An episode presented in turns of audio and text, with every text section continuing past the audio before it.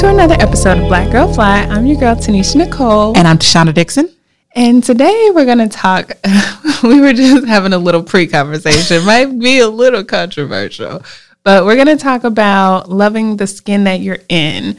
And the genesis of all of this has been I don't know. You want to share a little bit, and then I have probably a little slightly different opinion. yeah. So I, I would tell you that this probably goes back to very early point in time, but most recently my daughter came to me and she's like, I like white skin better than brown.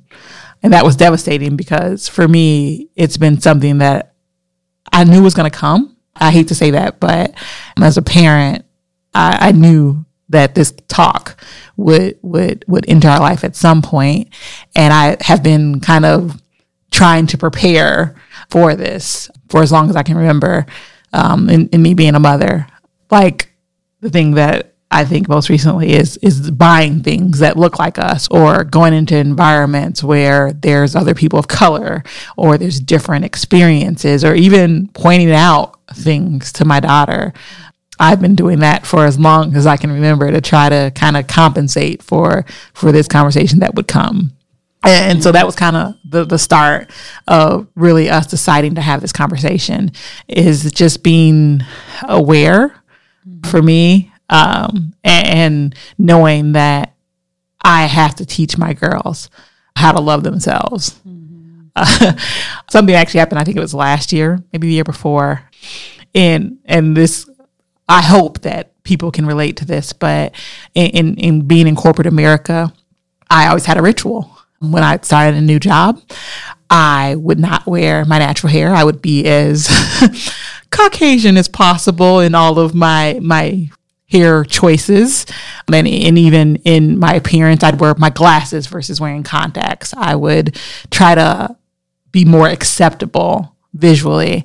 And so at my most recent job, my daughter, I think, was two. My oldest was two or three. Maybe she was three when I got started. And so I did my normal routine. I wore a wig because I've been natural for quite some time, but I wore a wig to have this Caucasian, more acceptable hairstyle, more acceptable look. Um, I've been doing that for some time. And, and one time I came home, and during the weekends, I'd wear my natural hair and do different things. And my daughter, uh, my oldest, came to me and she was like, I was doing something to my hair, and she's like, You know what, mom? Your hair's like mine. And I looked at her and I was like, Wow, that cut.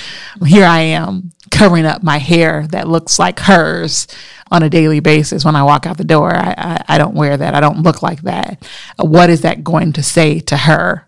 about how she looks. And, and, so at like almost immediately, I was yeah. like, okay, I'm done with the wigs and and I stopped wearing them and I started to wear my own hair. I struggled with it, of course. You guys will hear about that, I'm sure, in a future topic. But but I was like, I can't look at my daughter and tell her that she's beautiful and that she should love herself and that she she's great and that she's enough um, by always changing what I look like uh, to not be my natural self or to not have my black attributes yeah. That makes sense.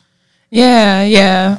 And I mean, when I was saying earlier, I think I think we probably actually can both agree that this conversation started way before this little one was even born. yes, definitely. Um, but it certainly was a flashback to my own upbringing when, I mean, I was probably around her age, maybe younger actually, because I was still at daycare. but, but yeah, I remember this distinct example. The bang.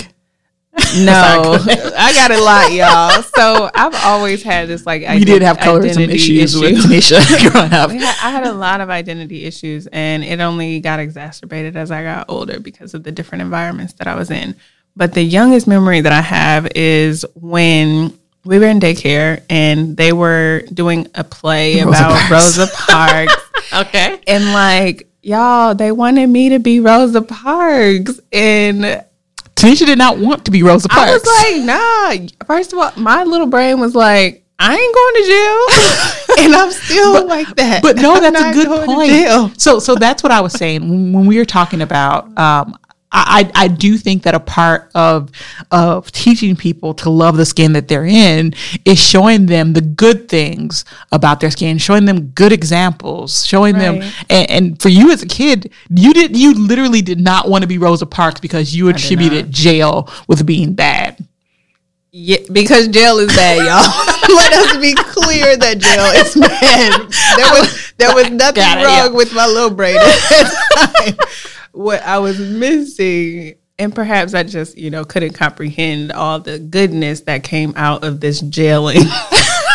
but really, so that whole scenario, like every literally I told the teacher no. I'm pretty sure then they told mom. Mm-hmm. Mom tried to convince me. I was like, no, I'm not doing it. was that. a big ordeal. And like then my mom got my dad involved. My dad was like, you should do this. Like Rosa Parks so important. I was like, nope. And then finally, Tanisha was very much who she is today. yeah, y'all. Yeah, I was born like this. Okay, I'm very set. Like if it don't make sense, it ain't go. It ain't flying. Um, but then I, I mean, crazily or ironically enough, like my dad's girlfriend at the time, she was a white woman.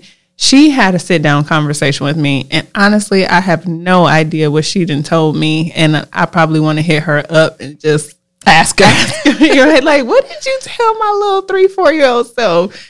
But whatever she told me, I was like, fine, I'll do it. and so I ended up being Rosa Parks after all of this like hoopla and like not wanting to do it. And I think really the genesis, it probably, I think that was probably the start of like my identity issues from that point because mm-hmm. that they made it so aware to me the differences between white and black at that time and clearly black was bad in this narrative that we're showing like we can't even sit in the front and if we do, we're going to go to jail for it. Like that became so obvious to me at that young age. Yeah. And I think I carried that with me until today, really. I think, I think that we all carry it. Like, like when I was saying in, earlier is that I knew that I would have to have this conversation. Mm-hmm. Um, and my oldest daughter is, is darker skin tone than my youngest daughter. And my oldest knows it. Right. Like right. she, she said, no, I'm more brown um, and, and in, in, other conversations we've had. So now this is a common thing that, that I'm talking about with her. And she's like, why are there more white people um, here? Or why are there not? And she calls, she doesn't call black people black people, she calls them brown people. but, and why are there uh, brown people here or or, or um, on her TV show or her YouTube channel that she likes, you know, the ones that she likes, they have white people and the white people have this. Um, and, and, so it is a constant echo. And I, I, I, don't think that we can ignore it. I think that for a long time, because it is a hard conversation, right. we kind of skid around it. I don't remember mom or really any adults in, in my life being vocal about hey, there is a difference. Society looks this way, they do this thing. What ended up happening for me is I just had life experiences that, that, showed, showed me you. that people didn't value. Oh. my skin color as much as know. others. I feel like people was telling me, you know, like I mean, and there's different layers to my identity thing. But my dad was always telling me like you black, so you got to work twice as hard. Like that has been his mantra since I known the band. So, so I heard that, but I didn't get an understanding of why from mm-hmm. anyone else. What's what's the why in your mind right now? The why is because that the the connotation of being black comes with a bunch of negative stereotypes that mm-hmm. people perceive black people as being uneducated or poor or right. angry or or all of those things. And that only came from experience. I was told you have to be you have to be better. You have to work harder. You have to right. do this. But no one set me down and said, this is why. As I grew up, um, I always thought of stereotypes as being bad. And so people who held those stereotypes, I was like, they're bad people. And it took for me, I, am going to say in the last decade, it was more about me acknowledging that we all have stereotypes and that right. we, we create these stereotypes as a way to protect us. So the people that have it, now I don't think it, that they're just bad people. Now I think that they're trying to protect themselves from things that they don't understand. And so how I approach people, it's different. Yeah. Now I want you to meet Tashonda and get to know me, get to know my thought process because you will see that black people can be educated, that black people can be great people, that black people are not angry. And I think that if if I could have had those talks at the younger age, I would have not resented people who I perceived as being racist or or or discriminatory. I would have approached resolving that issue and actually sharing my experience differently. Yeah, I 100% agree. That resonates with me a lot in how I was growing up um, with my identity. I mean, so I think the big so the big wrench that got thrown in the whole thing for me was that when I started going to private school, I was never white enough. And then when I would come back to my house in the hood, I was never black enough. So I was getting it from both sides. Yeah. And honestly, this is probably what led me to like a desire to travel and see the world. Thinking you're Dominican. I'm like, not to like travel and see the world. And I realized that, I mean, yes, racism exists in other places of the world, but once I started realizing that life is so much more than black and white yeah. and like these struggles that America has with the history of our country, I was like, I'm Gucci. and yeah. I think I wouldn't say my identity issues stopped, but like I just see things so differently now. Like I don't to me there's not one side or the other and it's not a black way or a white way. So, like, so in in, in so that different. area, how does that affect you loving your own skin and in, re- realizing that the world is bigger? What did that do for you? It okay, and actually, I lied a little bit. the The first instance where I realized that black actually was not this like one story of us coming from slavery and blah blah blah. Although that is you know the primary story, but it's not our trajectory and like it's not all that we can be. So there was an instance in high school. I went to Spelman for the summer, like a summer program, mm-hmm. and, and it was like a six week program or something. But like we were just literally walking down the hall one day, and you would see all these like beautiful black women, all different shapes, sizes, different hair, different clothes and like they were all just hanging around this piano and like playing the piano, singing and mm-hmm. whatnot. And I was just like, wow, like not only are there just so many different shades of black, but like there are so many different ways to be black and like your blackness actually doesn't determine anything about what you like to do, yeah. who you are as a person, like none of these things. And so realizing that, I mean, I felt freed. Like I don't care if I'm not black enough for whatever your definition is, because clearly there's a million other definitions. So that's good. So, so I like it. Let me bring it back around though. What I heard you say is loving the skin that you're in is about knowing that you're not being held to any standard at all. Is about truly you create your own standard. Like yeah. if you're black, you are black enough because you're black. Like no matter what you do is not going to negate your blackness. You know yeah. what I mean? Yeah. Yeah, because I'm so tired of being called an Oreo. so, so when you think about kids, so so now I'm asking. This is really for me, and yeah. hopefully for some of you guys out there. Yeah. So, what do you do with a kid? Like I have a six year old and a four year old. How do you get them past? Because I, I, I think that there is a stepping stone to this. Mm-hmm. That that there is a point that you have to acknowledge. I am black.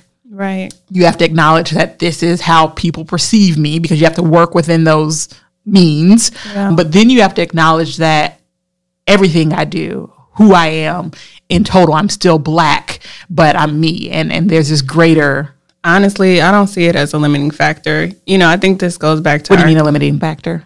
This goes back to our conversation about my resume. I put my picture on my resume. I, I was rocking my natural hair in that photo. Like, I don't care if this is not a place that's going to accept me. I don't want to be there, right?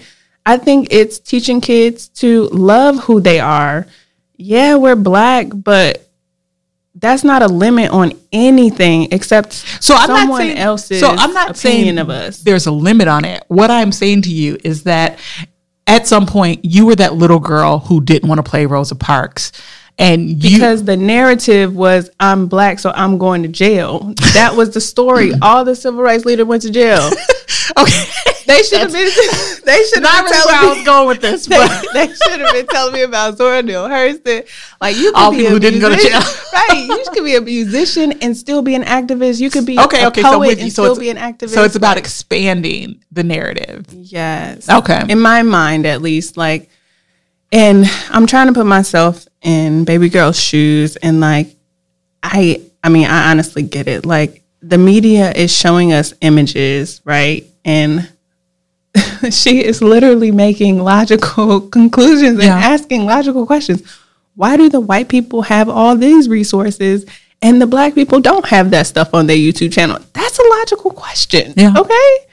But i think it's looking at her own life and seeing how blessed and you know abundant her own life is like turn that around like there is not all the black people have this and all the white people have this you have this and you're black you know what i mean like No. i don't know i'm not a And- parent But so, but so, I just to let you know, I was having those discussions with me. So when when she came to me and said, "White people have this," and she said, "There's a lot of white people in my class," was one example. I said, "Well, your teacher is black." Mm-hmm. She goes, "Yeah, but a lot of teachers are black. I mean, are white." Um, and I was like, "But yours is black, so black people." And then she, we were talking about there was a girl in her old school who was brilliant at four, and I was like, well, what about her? She's super smart. She's the smartest person in your class, and she's black. and this child was actually very light complected. she was light skinned y'all high yellow and and my daughter goes, well, she was mostly white.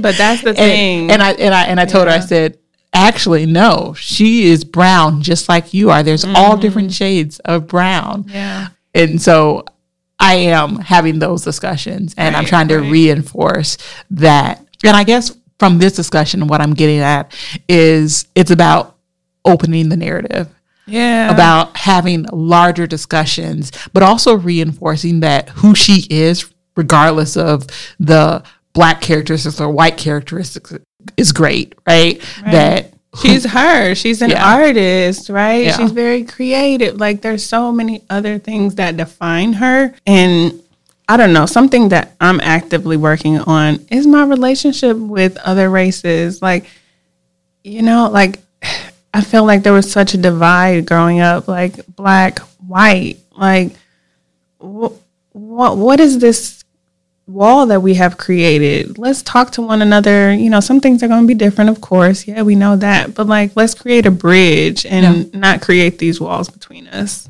know, I wonder if just you bringing that up, I wonder if my daughter notices that we're the only black people at church. I wonder. Yeah. oh no, that's funny. That's funny. We can talk about this all day, but I think we're gonna wrap this up for now. Unless you have any other closing words. um, just that loving the skin you're in.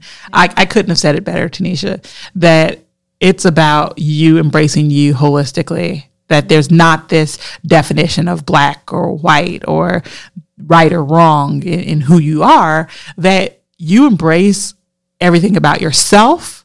And, and that'll get you to, to loving the skin that you're in. And you teach your kids, you teach your, your family to do the same and spread that love.